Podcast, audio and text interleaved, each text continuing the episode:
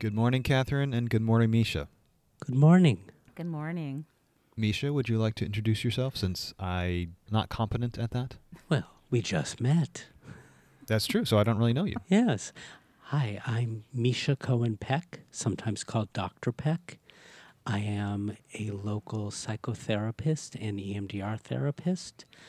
You gave me a funny I look. didn't know what EMDR stands EM, for. EMDR stands for eye movement desensitization reprocessing. It's a type of of therapy. Hmm. It's used a lot with trauma. It's used a lot.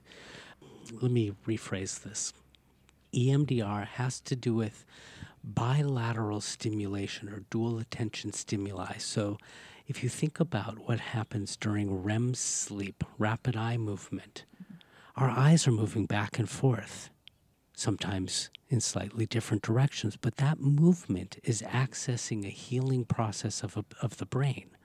During REM sleep, we're trying to categorize data, trying to understand things that have happened in the world, trying to reconcile our past. That's what REM dreams are about. When we can access that same natural healing process However, a client can be awake, alert, totally aware of what's going on, totally in control, not being hypnotized, not being told what to think, but we can mm-hmm. access the healing networks. And there's all sorts of protocols and ways that we mm-hmm. do that. That's EMDR. Mm-hmm. Eye movement desensitization reprocessing may not be the best name for what it is, but it really describes that process of getting that eye movement, or we can do tactile, or we can do audio and access the healing networks of the brain. I just heard a podcast, you know, fairly short, three and a half hour podcast about sleep, and they talked a lot about, uh, obviously, uh, rapid eye movement, sleep, and non rapid eye movement, Mhm. and how you can access some of those states while you're conscious and Yes. they they're trying to do some more research on meditation because that's one way to consciously affect that and they've there's some interesting studies that show that people who are very good at meditating tend to need a lot less sleep and they're still they still haven't made a correlation between whether that's healthy or not because sleep is apparently very health, a very necessary part of survival Mhm. Well, there's also a lot of work being done looking at various um, psychoactive, so-called illicit drugs, Right. and how do we use these these drugs to access parts of the brain and help people heal, and use them in conjunction with psychotherapy and treatments. Um, and some some interesting work has been done with, with trauma, particularly with you know childhood trauma or uh, post traumatic stress disorder, things like veterans or other uh, survivors. Interesting. Yeah, there, there's a whole part of our strange relationship with drugs in this country that has taken a lot of the what look to be very promising drugs and made stigmatize them to the point where we can't even think about using them. Uh, Thomas Timothy Leary, not Thomas Leary. I don't know who Thomas Leary is, but Timothy Leary, Timothy's cousin, you know, started making okay, started making had some interesting experimental work done uh, with LSD, and then you know because of the cultural shift and bizarre response that the United States had, uh, we've shut all that down, and people are starting to poke at it around the fringes again, and it seems like that it's had remarkable results. Well, if I think back to my late teens, there were some pretty mar- remarkable results with some of the uh, illicit substances I may have tried. Please go on.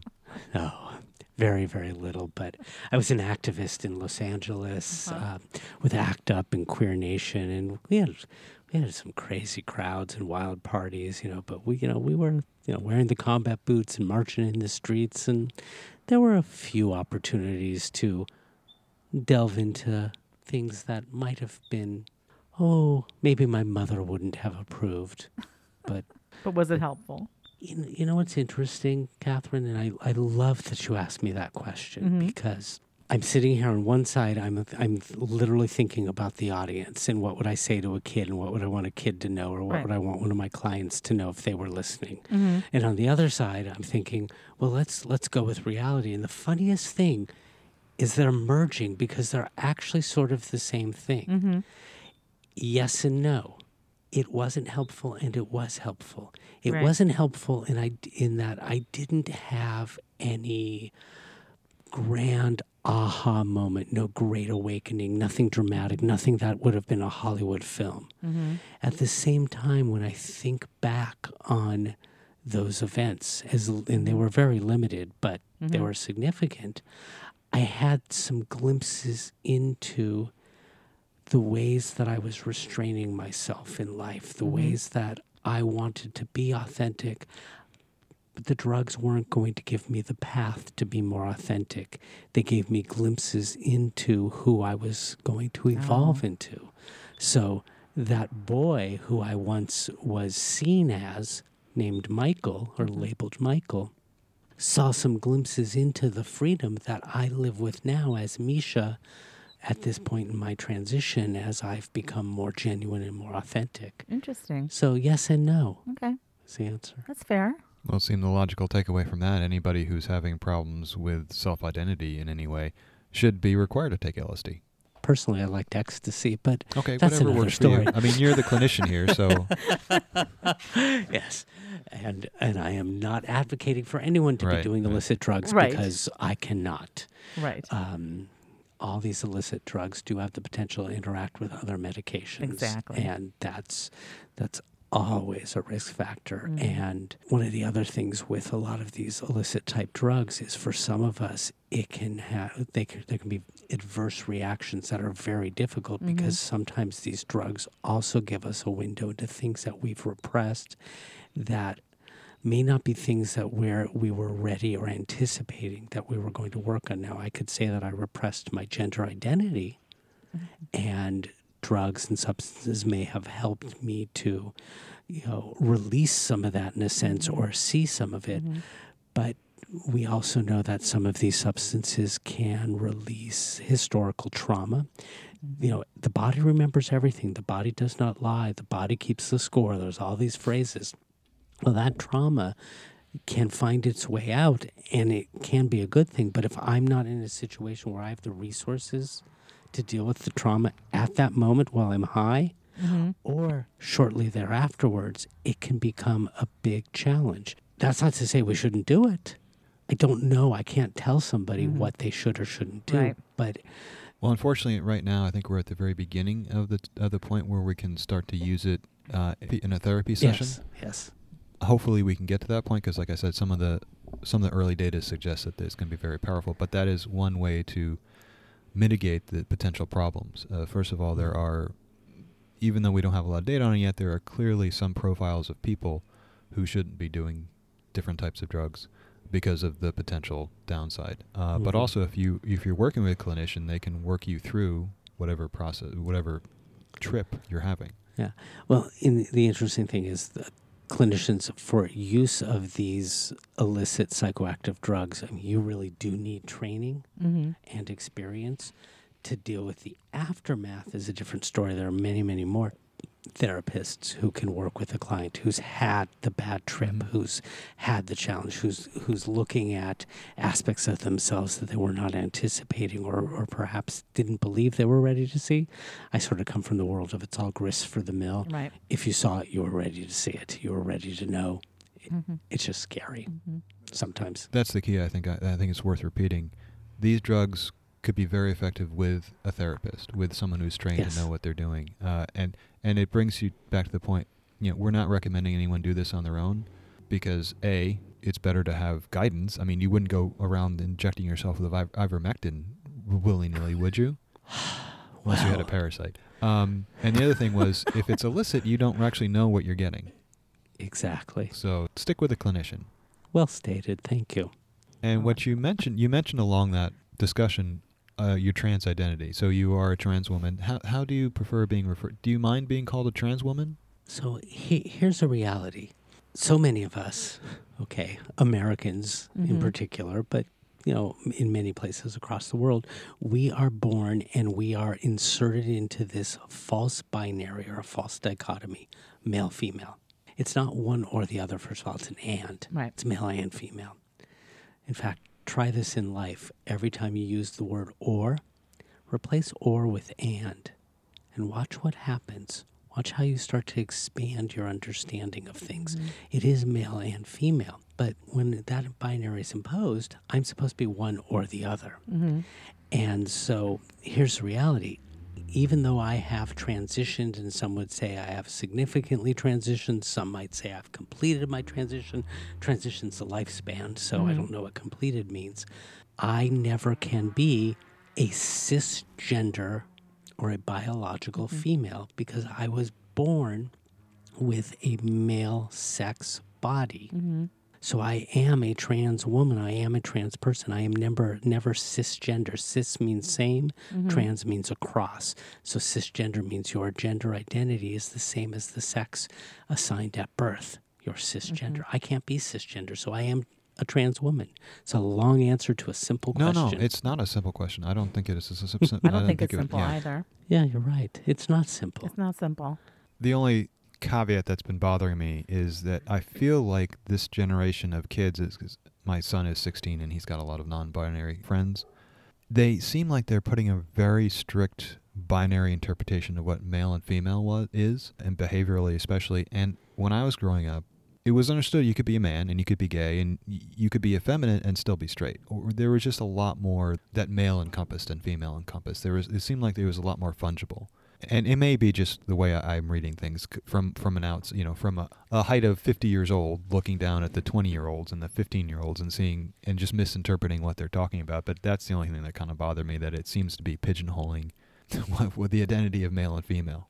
One of the interesting things is so many of these labels are in reaction to the binary, to male and female. And just by being in reaction to, we're also verifying or validating this idea of male and female. So it highlights that while it also sheds light on other ways. This it's interesting that we're what we're talking about are labels. And labels are fascinating because labels are socially constructed, and it's a way that the brain tries to understand something. And if I can give it a label, I mm-hmm. can say it's this or it's that. Notice I used or. Right. And if I can categorize something, then my brain thinks it understands it. Right. And so the reaction that I have to so many of these labels is like, great. I love that people are finding a label that describes them an identity, mm-hmm. but a label by definition is restrictive Yes. because now it puts you into a box. And how many of us do well in boxes? We don't. We fall out of boxes. Boxes break. Boxes evolve across time. The cardboard wears down. I'm growing and I learn that, oh, I am different. I have no regrets that I spent 40 some years of my life as Michael Peck. Mm-hmm. He was a pretty good guy. He kept me alive. He got a lot of education. Mm-hmm. You know, he did great. I learned across time or through time who I am more authentically, which is a, a wonderful thing. What an incredible privilege that I was able to spend time exploring my gender Right. and have access to the resources, medicine, healthcare providers, surgeons, etc., so that I could transition in a way that worked for me. Mm-hmm. And that way may be different than the way that it works for someone else. But what a what a gift to just have this privilege of being authentic, of mm-hmm. being who I truly am, and feeling comfortable mm-hmm. in my own body. I I think mm-hmm. the danger with the labels too is that you feel like you know what you're talking about. Oh yeah. and you don't understand. I mean, this is the thing people complain about dictionaries because you can look up a word and you can understand what it means by the dictionary term, but that's usually a very narrow slice of what the word means. So it doesn't mean you understand the word or the concept it's trying to convey. And humans are very good at pattern recognition, Mhm. and I think that happens in ideas as well. So once you think you understand something, you've kind of locked it away and you're not really thinking about it anymore. And this, I think, stops a lot of empathy from happening. And empathy, once you start thinking about trying to put yourself in someone else's shoes and thinking about what they're going through, it makes it a lot easier to empathize with them and try to be a little bit more understanding. That's the thing that really bothers me about people who are very, I don't know, want to say anti-trans or or just who want to put other people in boxes. It's like think about what they're going through, because it's probably a lot harder journey than what you had. Mm-hmm. You're poetic with your words, James. That's Yeah. very kind of you to say. You you are. You're you're very thoughtful, and what I'm hearing in this is critical thinking breeds empathy. Mm-hmm. If I think critically, if I try to understand something more thoroughly, if I try to delve in to a topic or what I do sitting in an office with a client, trying to delve into their mind, trying to understand what's inside, how does their mind work, how do they understand the world, how do they see things. Mm-hmm. The more I focus on trying to, to understand more critically, I don't mean criticizing, I mean critically in, in getting them Mm-hmm. in asking some some thoughtful questions and gathering more data, not only am I reflecting that back to them, I'm also empathizing and I'm getting deeper and deeper in connection, in relationship, and in understanding. Mm-hmm. I think that's, That's- am- I think that's amazing. It sounds like a superpower because I I have no ability to sit down with someone like that, especially at least someone I don't really know. So it seems like a superpower to be able to do that. I mean, I, am I'm happy to sit here all day and tell society how it should be run, but I couldn't sit down with an individual person because I'd be like, well, I don't know. It's very interesting because I try my best not to tell someone what to do. Mhm. Right. My job is to get people to give themselves their, their own advice. Mhm. And it's not that I'm trying to trick you into saying the right words, it's that the person who knows the answer is you. I'm just trying to help elicit it from you. Mhm. One question I have, and it kind of gets back to like your son at the age where there's a lot of non non binary friends. Several of my friends um, have like non binary children, post adolescence, early 20s. And in terms of like that, you know, how we're socialized with the binary, do you think that they're approaching this in an authentic way, or is it what's happening now. I mean, it kind of reminds me in some ways of the women's movement at the beginning in the 70s. It's like when all of a sudden everyone was, you know, removing their bras and doing all this like drama stuff. yeah, exactly. And and now it's that representation in terms of almost like caricaturization in terms of like um, their binary identity. Are you asking whether you think they're being authentic? Yeah, I don't know. It's like, or is this just part of the process as we start adapting to new ways of thinking and more expansive ways of thinking? Is that the process? What a wonderful concept to bring up and questions to ask. And I, I, I love, I, al- this is why I love talking with you, Catherine. I love being your friend. so, um, just so everyone knows, Catherine and I are personal friends. Yes, we are. Um, so, nothing is inauthentic. okay. Nothing. How could it be? Okay. I am totally authentic in all the ways I deluded myself, you know, when I knew Mm-hmm. I was trans and I was fighting it. Okay. When I weaned myself off of hormones for eight months, nine months, and acted like this was the wrong thing and I shouldn't be.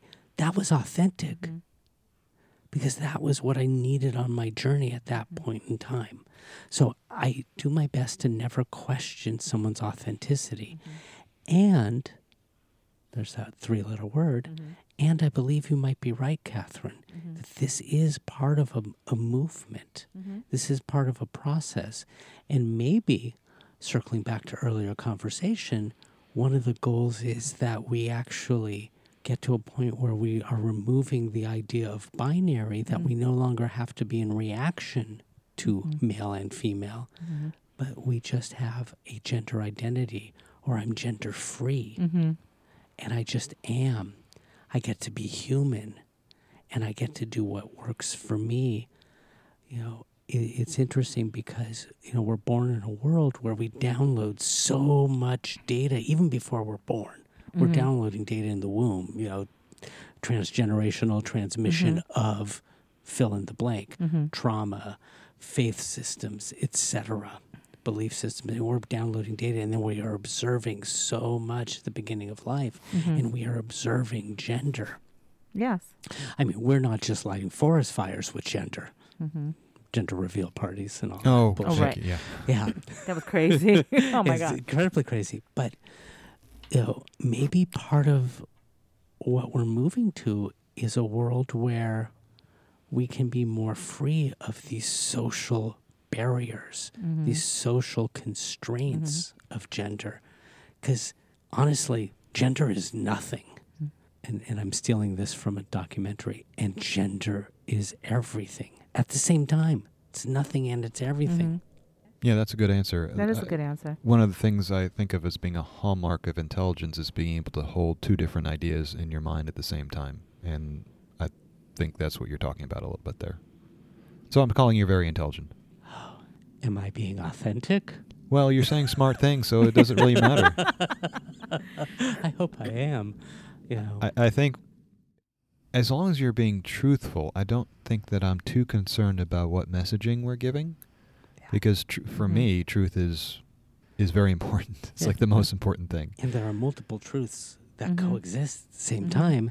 And sorry to burst someone's bubble. I, I hope I don't burst someone's bubble, but there are facts, and there are facts that do exist.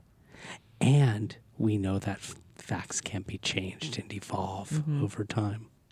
Questioning things, critical thinking, Right. What we inherit and what we experience, and the down the data that we download hmm very early on. So, as we were chatting before we started recording, I Mhm. mentioned that my father's my father was a survivor of the Nazi Holocaust. Well, I downloaded epigenetically. So that's the effects of genes and the environment, epigenetics. Mhm. So genetic expression through the environment. hmm I downloaded a lot of data from my father. I downloaded trauma. Mhm. And then being born, I was observing and watching. That's what babies do. We pay a lot of attention. hmm We're very smart when we're babies. We're still smart.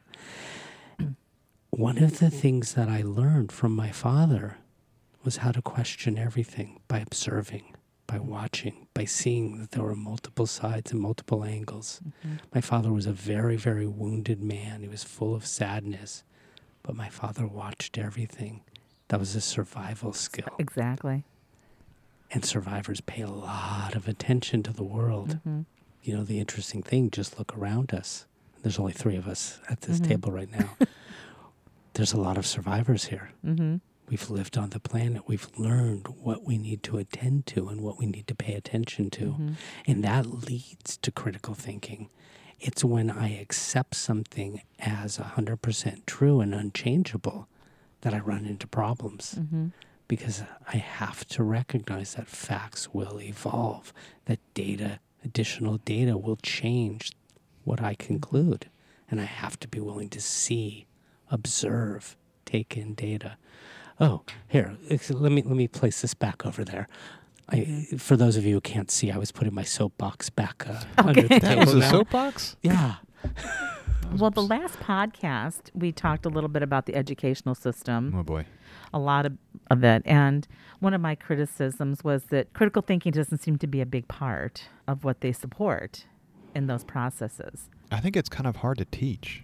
It's, well, think that's it's what I'm saying. Like, can you teach it, or is it just something that's innate and, ev- and evolutionary within our own? Oh no no! I, th- I think you can teach it. it. I think it takes time though, and it's one of those subtle things that our schools aren't good with subtle things, right.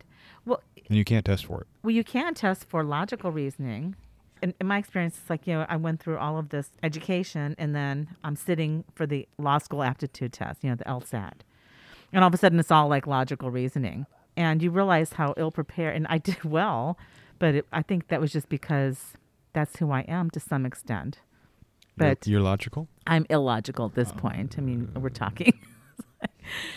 but I realized how ill prepared, you know, because you, I, I did take some prep courses, and it's like, and all of a sudden I'm looking at it a different way, and it's like, do you think that is that what you're meaning by the observational aspect? Do you think that critical teaching, I mean, critical thinking and crit- those skills can be taught, or is it more Yes, I do. okay? There are a lot of thinkers in educational settings looking at pedagogy, look andragogy, whatever word they're using now. But how do we teach people to think critically? Right. How do we teach students to expand the way this that they understand the world? It takes work, and it takes a lot of. Uh, I think the word is dedication. It takes dedication Yes. from from teachers, faculty, to be willing to put the time in to help each student learn to think critically.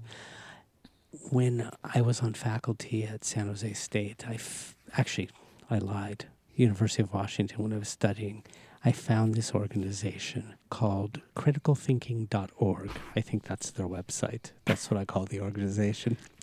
And they have a lot of materials, wonderful materials about how to teach critical thinking, guides to critical thinking, small, easy to understand pamphlets and brochures and things that really help guide us Mhm. in the critical thinking process, in learning to question, in learning to analyze more deeply. And as I'm answering this, I'm thinking that we're going back to also to privilege. Mm-hmm. Now, people think critically who who lack privilege. In fact, suffering may cause us to think more critically than anything. Mm-hmm. However, if I'm not in a life situation where I can afford the capacity, I, so I'm what I'm doing right now at this moment is I'm I'm thinking and speaking. okay. And yeah, it's it's it's very magical. If you were here with us now, you you would see a little bit of smoke coming out of my ears because it. as I'm saying things, I'm realizing that gosh, I am trying to think critically and question what I'm about to say Mhm. and is it accurate? You know, are there cases that tell me something different? Is there data that says Mhm. what I'm about to say is not factual? Mhm. And the fact is, I think we're born with the capacity to think critically and to analyze. That's what the cerebral cortex, the left and right brains, note I said Mhm. plural, left and right brains, they're two different brains, those hemispheres. They need each other, and that's why they're connected. I mean, all the brains are connected mammalian, reptilian, and the left and right co- Mhm. uh, cerebral cortex.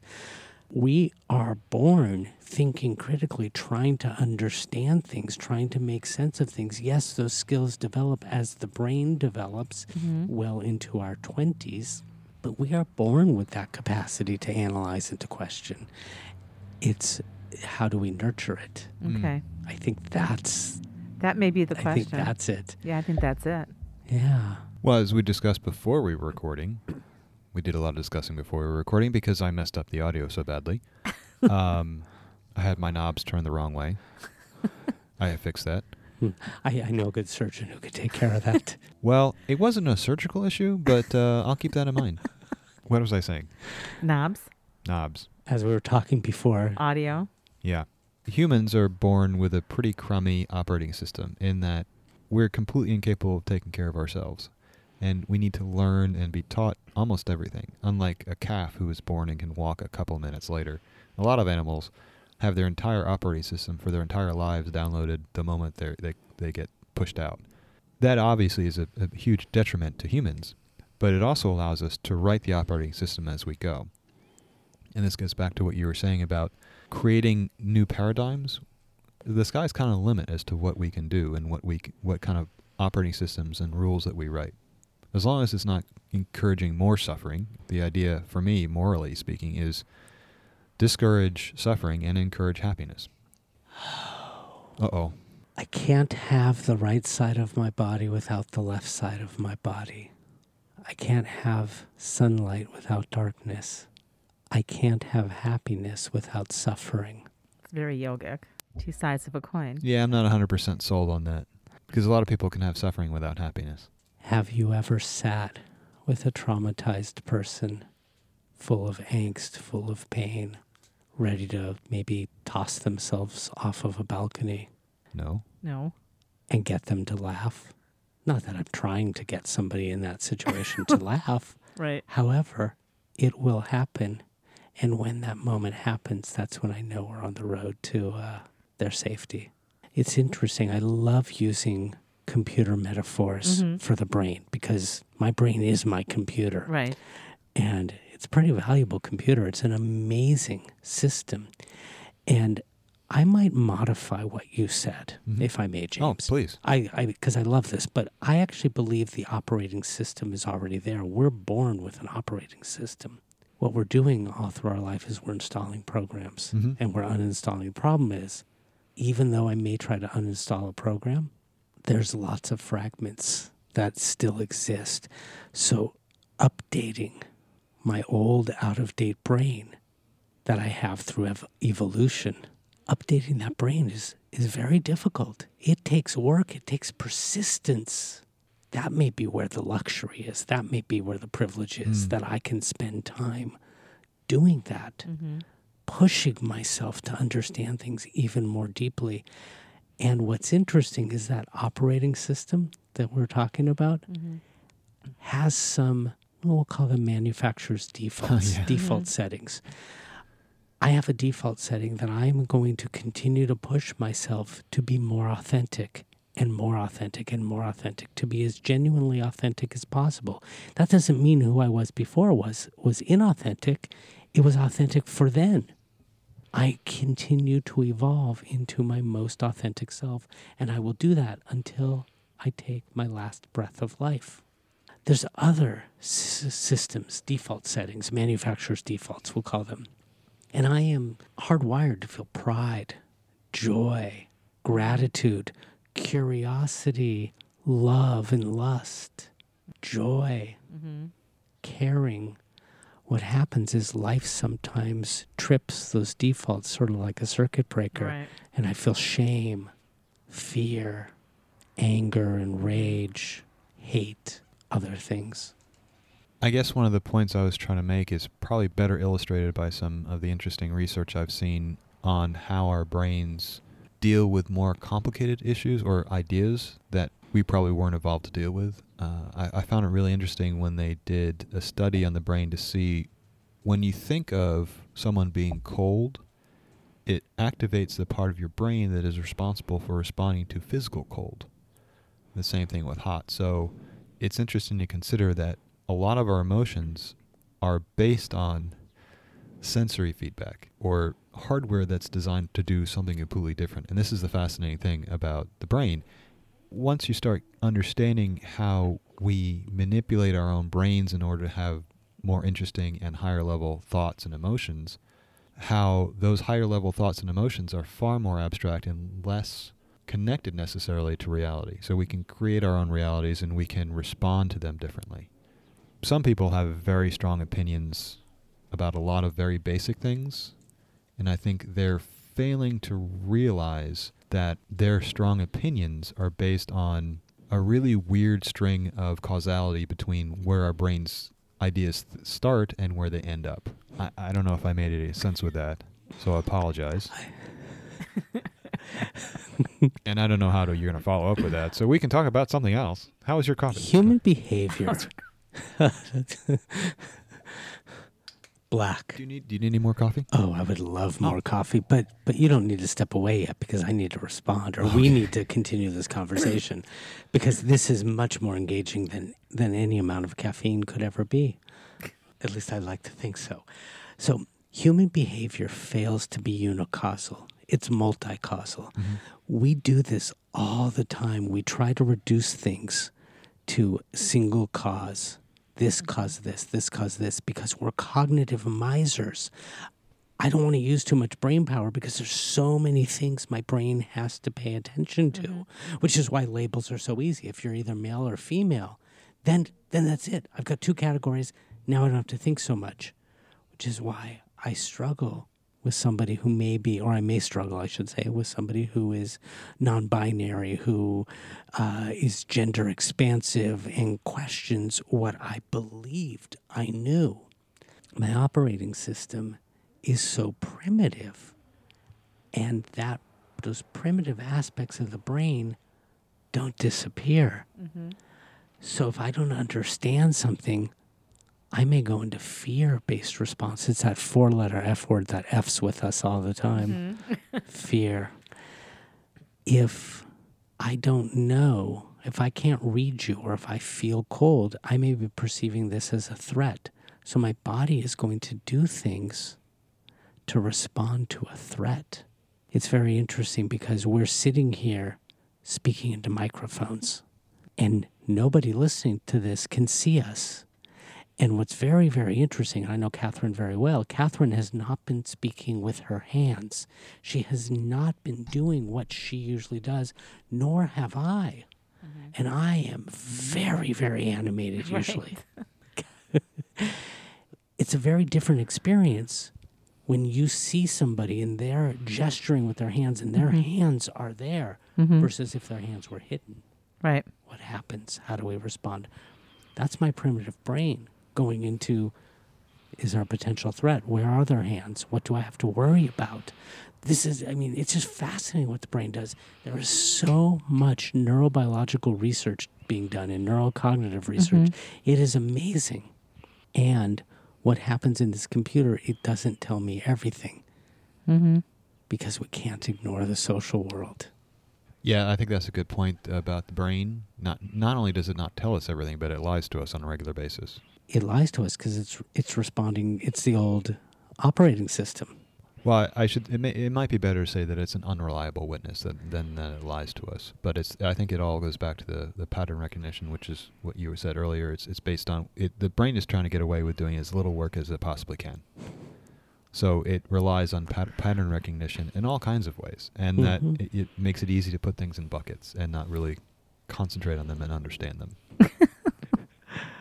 Uh, I just adore you, Catherine. What are you laughing I at? don't know. I'm just laughing. It's nice to see. It's so funny because when he said buckets, I Uh-huh. went back to that old Monty Python skit at the beginning of one of those films. And it's just, it was a, I don't even remember which film, Meaning of Life. Which one with the buckets? I don't remember buckets. Bring me a bucket. Just one more tiny wafer thin Oh mint. yeah. I gonna go on a limb, and I think that was the meaning of life. I think so. I don't know. That ended well. The meaning of life. No, that scene. The computer knew what to do. The computer knew what to do. Uh, in that case, I don't think it did. Didn't it wind up with him exploding? It may have, yes, but but Hate to burst your bubble. I just wanted to expel things that I didn't need anymore. Oh, that's a good excuse for not remembering things. Would you like more coffee now? I would love some more coffee. So this podcast, am I correct, is called Subrant? Correct. Yeah, we we sort of were in the subconscious or something. We're having fun. But what's what's very interesting for me being interviewed is I'm so used to being the one who in a sense is in the driver's seat as Mhm. a as a therapist. And I I have to say I've been sitting here and I've been watching. Mm-hmm. In particular, I've been watching you, Catherine. You've been somewhat quiet. I have been. But I know there's a lot going on in your mind. and I'm so curious your response to this conversation with, you know, two friends who just Uh-huh. met for the first time and you've been watching this. What are you noticing? What do you see? I no, I just think it's fascinating because you guys just met, but I, um, you know, both of you have just met, but I feel like I've talked a lot about both of you to each other, you know, because I've talked about the podcast to you, Misha, and I've talked about Misha because I was really ex- excited to have her on. well, you talked to her a lot. Yeah, and I talked a lot about it, and I think I just wanted to see you guys, you know, b- both both of you interact, and it's just been kind of fascinating. I mean, genuinely, it seems like you're a big part of her life because she talks about you a lot.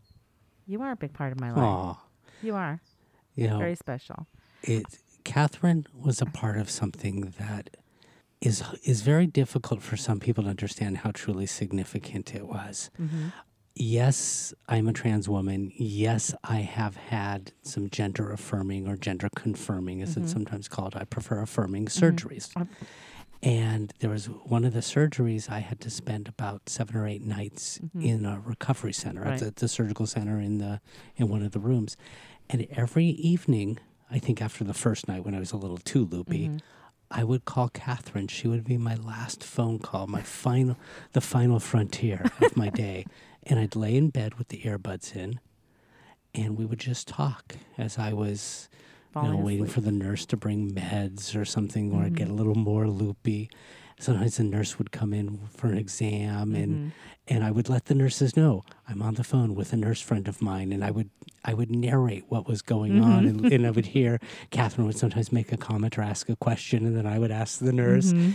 But we would have these very, very, you know, to me they felt deep. It may have been the uh, drugs. the drugs, yes, but but we'd have these wonderful conversations Mhm. just about you know meaning of life, what what this surgery was meaning for Mhm. me, and it's such an amazing transition interesting word choice right there. Mm-hmm. When when we have surgery and the body matches the mind, I did not anticipate the level of uh, what I'm going to call ego integration, my sense of self becoming so much more whole and complete and more comfortable. Mm-hmm. And there are people who've commented who didn't know I had surgery who've commented on how wonderful I seem and how I seem like I've I've been growing into myself. Mm-hmm. And I have friends who then who know I've had surgery who I've spent time with and they are just amazed by how much more comfortable I seem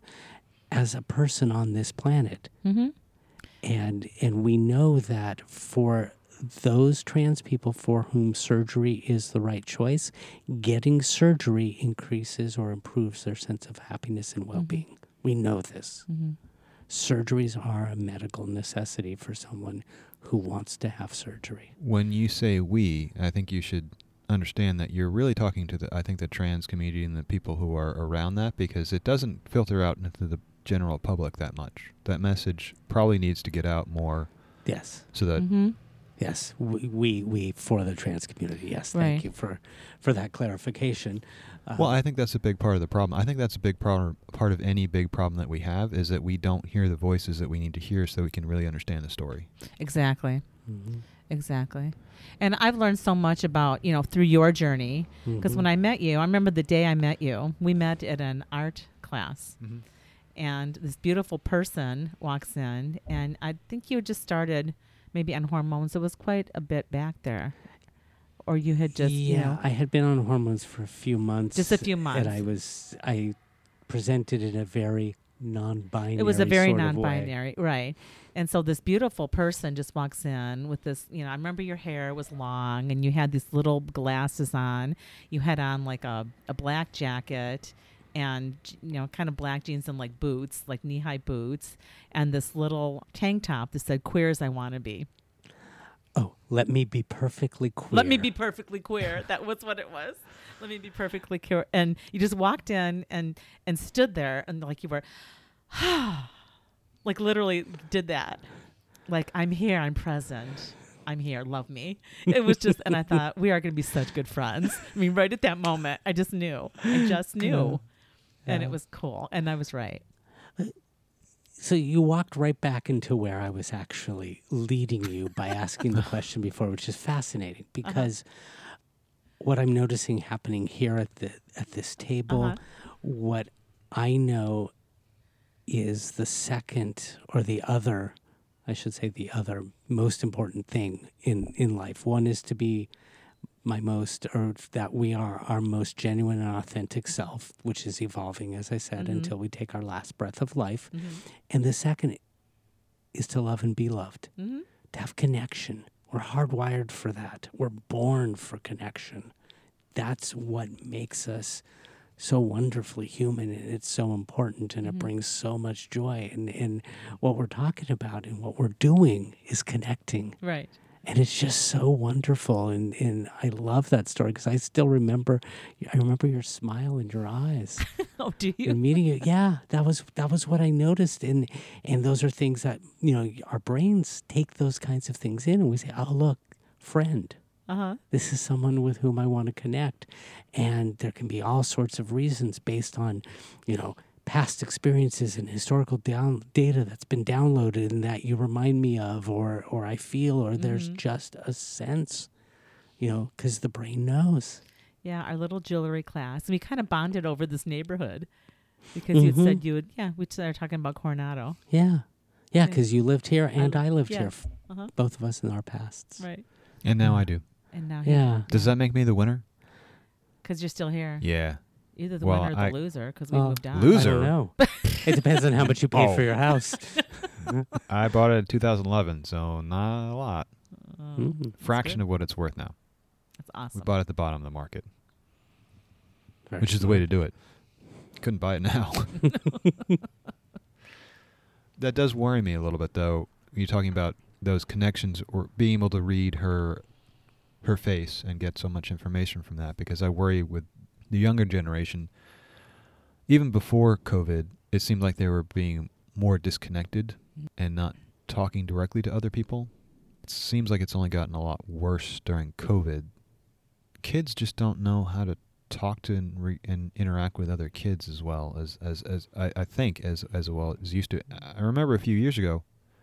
So we live in Cornell. I live right down the street from a high school. Uh, you know, they get a little rambunctious when they get out of school, and sometimes they'll do donuts in the corner, and I don't like that. So like one day I got really mad at this kid who's I I am not much of I'm 145 pounds wet. I'm not much of a threat. And I was approaching in a very angry mood. I was approaching this kid who's, you know, got at least 60 pounds on me, if not more.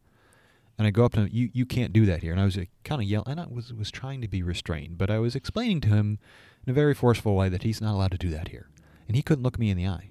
And I thought that was really weird. I think it goes to this point where kids today just don't know how to interact with humans. Yes, and there's that word. I remember years ago, I used to be a lifeguard. I was a lifeguard in Malibu. Wow. Ooh. Ooh.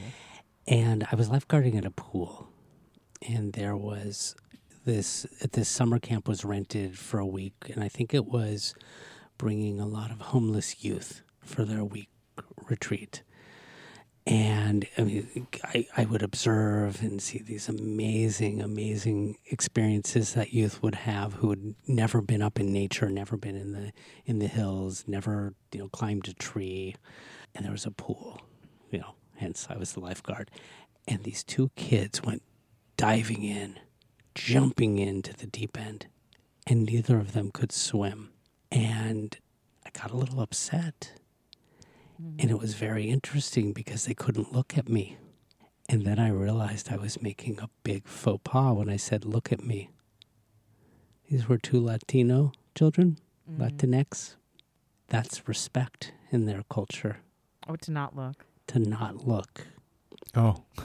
Now, I don't know what happened in your situation. Yes, you are right that there are different dynamics that occur in the communication that you know the newer generation does and i love how we can sound like our parents right now and say kids today Right. when we when we were young we weren't like that oi well i'm amazed by what younger generations can read and understand in texts that i completely miss. Hmm and thank god i have some younger friends because they've helped me a little bit with my very limited dating life. Mm-hmm. limited in that we're in that i like meeting people in person and i don't understand all this electronic stuff. I mean i i cognitively understand it and i know how to use it and do these things but it's not the way i operate. Mm-hmm. And so I've had a lot of younger friends who are helping me to to sort of understand what things mean and, Mhm. and kind of get a handle on this because I need to understand the different way all the younger men who are approaching me are relating. I mean, wait, wait, age appropriate younger Mhm. men. What does that mean? oh, you mean legal? I don't. Yes. Age appropriate. yes. Okay. Of course, that varies state to state. Not that I know. I'm just saying. I know, right? Getting old sucks, but I am one thing that I am racing towards is becoming that guy. Get off my lawn, you damn kids. I am already there. so yeah, I get that I'm uh I don't know, not the best person. Well, I think it's time to do some xeriscaping in the front yard. Get rid of the lawn. You can avoid becoming that man. but we don't have a grass and see now I'm being very I'm being I'm very ob- objective oriented. So I'm going I'm blowing right past your analogy. In fact, I tweeted this one time. Don't use your analogies on me because I don't hear the analogy. I just hear the thing you're trying to say, or not the thing you're trying to say, the thing you're actually saying instead of the analogy. Don't use analogies on me. they will always backfire. Uh, we have a xeriscape front yard. Get off my yard. Get off my xeriscape front yard. Get off my cacti. Get off my. Oh, actually, yeah, that's. I That's hate cactus, but that's a good reason to put a cactus, more cactus in the front yard. That's another T-shirt. What? Get off my cactus? Yes. I think that's a bit of a stretch. Go for it though. Okay, I'm gonna try. I'll try anything. What were we talking about? Oh no. Why are we here? Connection. Why Oh. are we here? Yeah, um, that's not really my my forte. Connection? Yeah. Whi- Which is so interesting because you were sitting on the front porch waiting for me. So I, f- I actually felt welcomed. But it's interesting because I moved my car across the street. Mm-hmm. Because I was looking at where the direction I was parked and where the sun was going to come in the front window. Mm. The back window's tinted, the front window, and I thought I should face the other direction. So let me park across the street. Mhm. And so I said to James, as he says, as he's coming to greet me and watching me move my car from a perfectly good parking spot No. to to parallel parking between two cars across the street. and he says, "Are you Misha?" And I said, "Yes, I was just paying attention to the sun and wanted to park my car where it was going to stay cooler." At which point he looks at me and he says, "We're not in that time of year now." Oh, you see, I didn't say it meanly, but uh, because of the way I operate, it's just the way it comes out. I can just hear it. Oh my god. well, it, and and it's here's not that the season interesting anymore, thing. Misha. It's not that season anymore. Correct. That's what he said. I don't remember. And what's funny is I didn't actually, I wasn't bothered by what you said or how you said it, Thank God. but I immediately filed the data away about, oh, this is somebody who operates with facts. This is somebody who's who's who's going to be very straightforward and direct. Mm-hmm. And what a perfect pairing with my friend Catherine, who was, as usual, late. I mean, I mean, who was who was you'd late. say that. I knew it. who was late because of traffic. Oh, right, And I because of traffic. Well, that's always the answer. I grew up in Los Angeles. You were always Always it's 10 minutes late. traffic. Oh, there was traffic. There was traffic. Well, if there's always traffic, can't you account for that? Exactly. Oops. Exactly. But literalist and very, very direct. And I said, this is going to be fun because what I was assessing was personalities. oh my God. Is Are that you why I'm judging single? me? No, I like your personality, okay. actually. Please judge. No, I have no problem. Yeah. We're always judging. by the way. Exactly. Mhm. I know. I mean, I can't turn it off. yeah. No one can. We're making appraisals continuously throughout waking life. The human brain is appraising and attaching meaning to things, Right. which leads to my one of my favorite expressions. Thank you, Hector, by the way, for this. Nothing has meaning except the meaning you give it. Mm. Mm, that's something people should remember. Who said that? Well, my friend Hector said it to me, so I attribute that to him, but I am certain that he got it from someone else because, I mean, is there really original thought? No, No, unfortunately not. not. No. Sorry, don't- Catherine. I don't think so. Is there original thought? I don't think there's even original art. Well, of course not. Is there original sin? You know, that's what we were supposed to be here for, is talking about art. That's what we come here for. So what you're telling me is you wanted an art therapist. I think we just need to start over. I, I think we need to start over. Well, I met Misha in art school, so Oh, well, I guess that's art related then. Yeah, and Misha has a very random collection of art. yeah, Misha's an art collector. Misha has one of my pieces. Yes, I do. But speaking about the car, love the car. Thank you. I love she, Miatas. she is so I- much fun. I've been in love with Miata since the very first one in 1980 something or another. How long, how many Miatas have you had? I've had three. This is my third.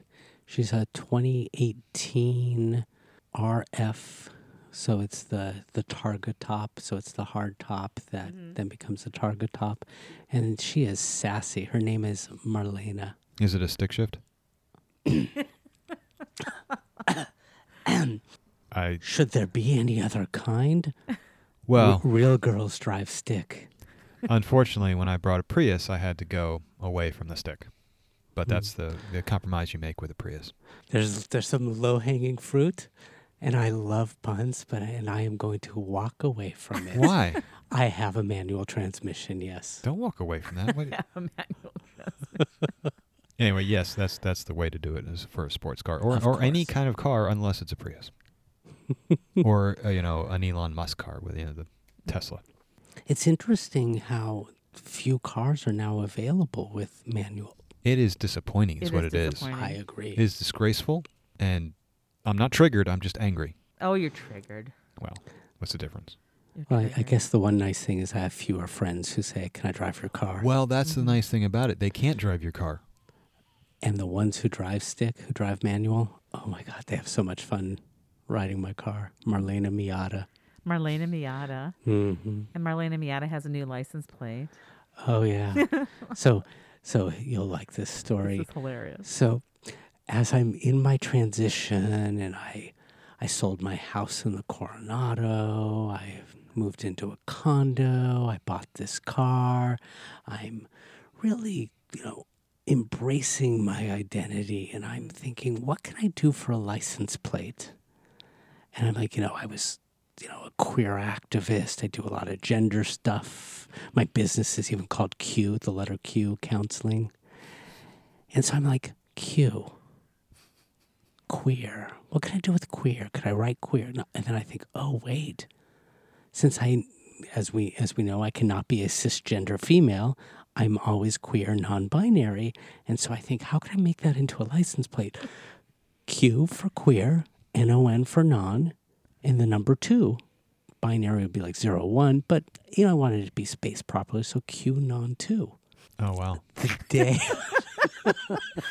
the day I was being followed on the highway by a QAnon supporter who was so happy to see this this sexy little redhead in a sports car with the top down holding up his QAnon face mask or flag or whatever he had and driving by and honking and going in the show. And I have this look of terror on my face that I could not get off the freeway fast enough. That was the day I decided to change my license I know. plate. And you call me and you're like, I am horrified.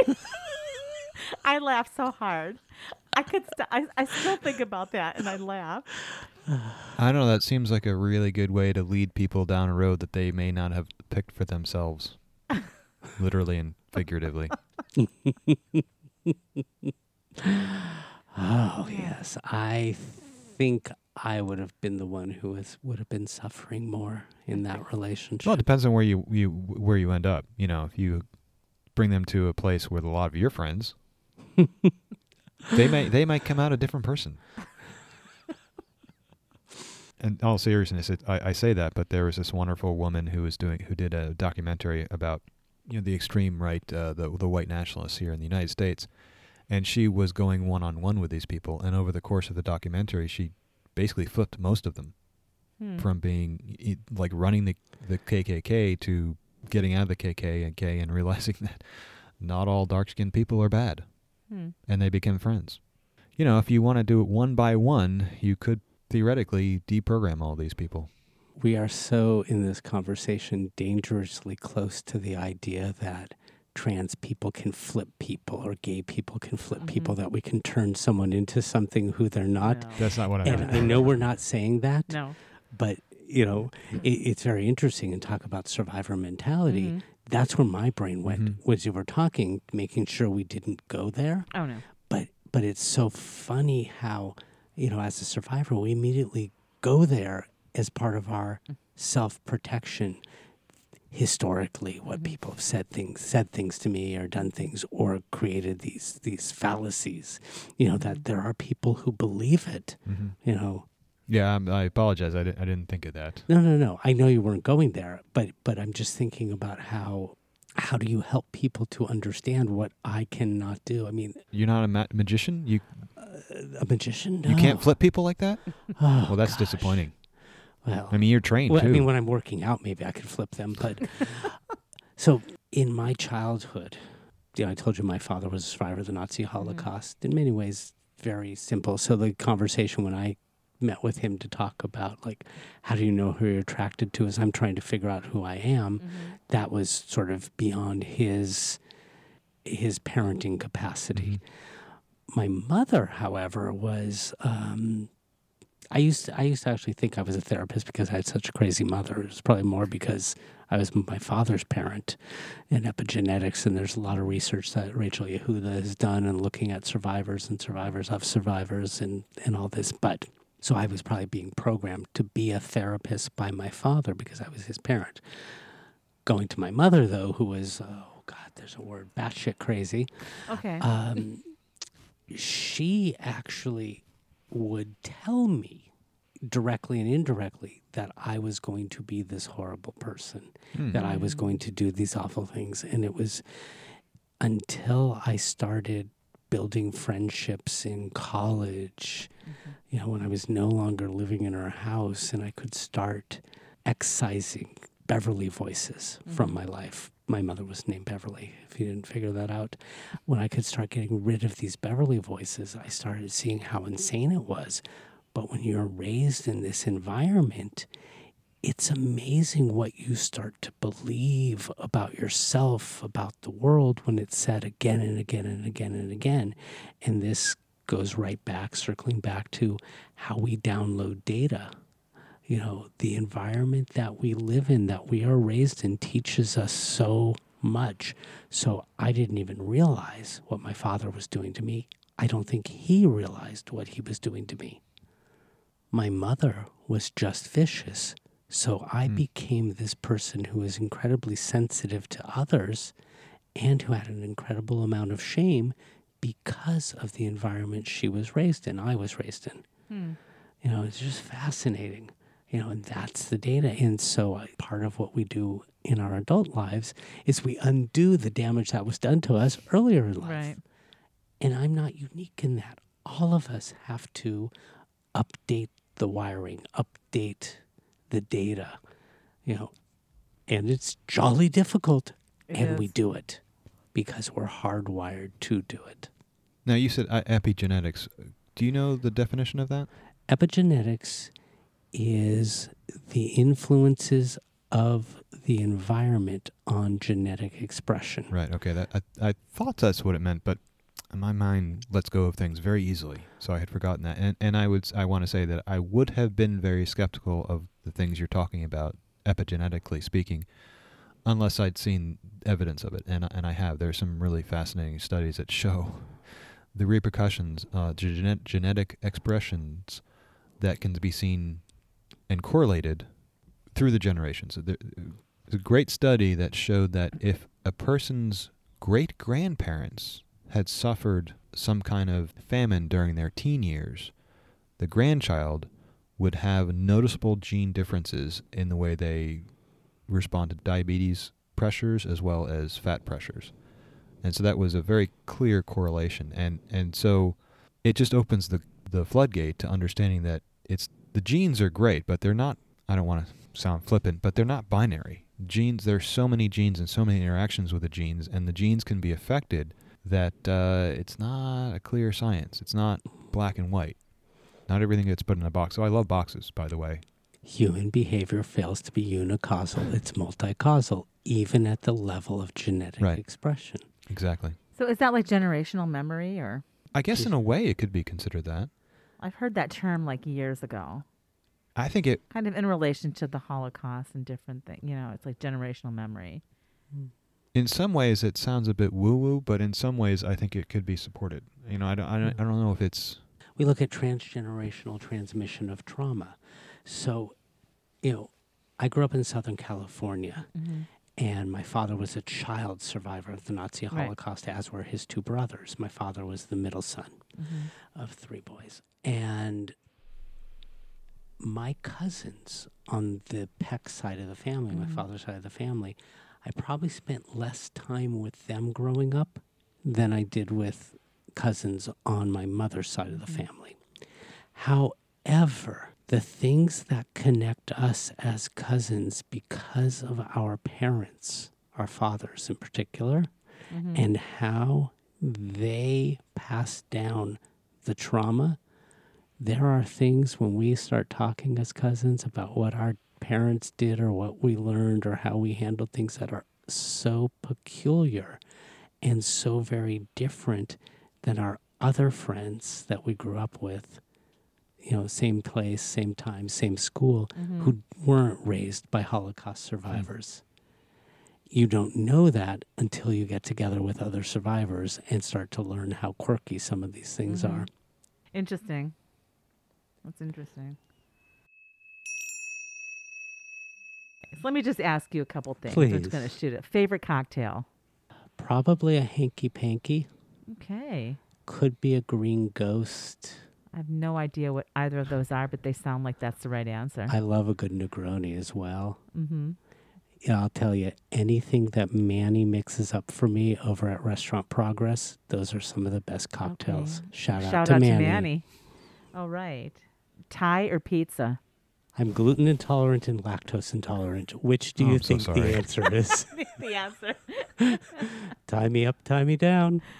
I mean otherwise it would be very that's like not a fair question to ask, I don't think. No. But at least you have an answer since you have some intolerances. Since you're very intolerant, I guess that'll do. I know it's ironic because I seem like such a tolerant person, and then there's just these clear cut. Oh, yes and no. Yes I and thi- no. I get the sense there are some things you will not put up with. Am I wrong about that? Oh, have you met some of my exes? Uh, n- I, not that I know of. Oh, hmm. Then no, I'm very tolerant. Oh, okay. Okay, and the final question I have, and I think I know the answer to this also dog or cat? you know, it's very funny that you say that Mm-hmm. because I definitely am a dog person. Right. But the dog that I have and the breed that I am loyal to Mm-hmm. are the dog for cat lovers. I have a whippet, and they love to snuggle, to be on the furniture, to curl up with you. Uh, but I am more of a dog person. Okay. But cat tolerant? Cat tolerant, yes. Good. Cat tolerant. Good. Yes. That sounds good. Well, that's Because we don't have cats only on our mugs here. We have them in our house too. Wow. Okay. Well, thank you. This was delightful. This was fun. I'm I this what a treat to spend a morning or maybe even now it's an afternoon with the two of you. Mm-hmm. It's getting. Oh, it is afternoon. It's Look at getting that. to be afternoon. Yeah. Well, thank you, Misha. Yes, thank you. Thank you.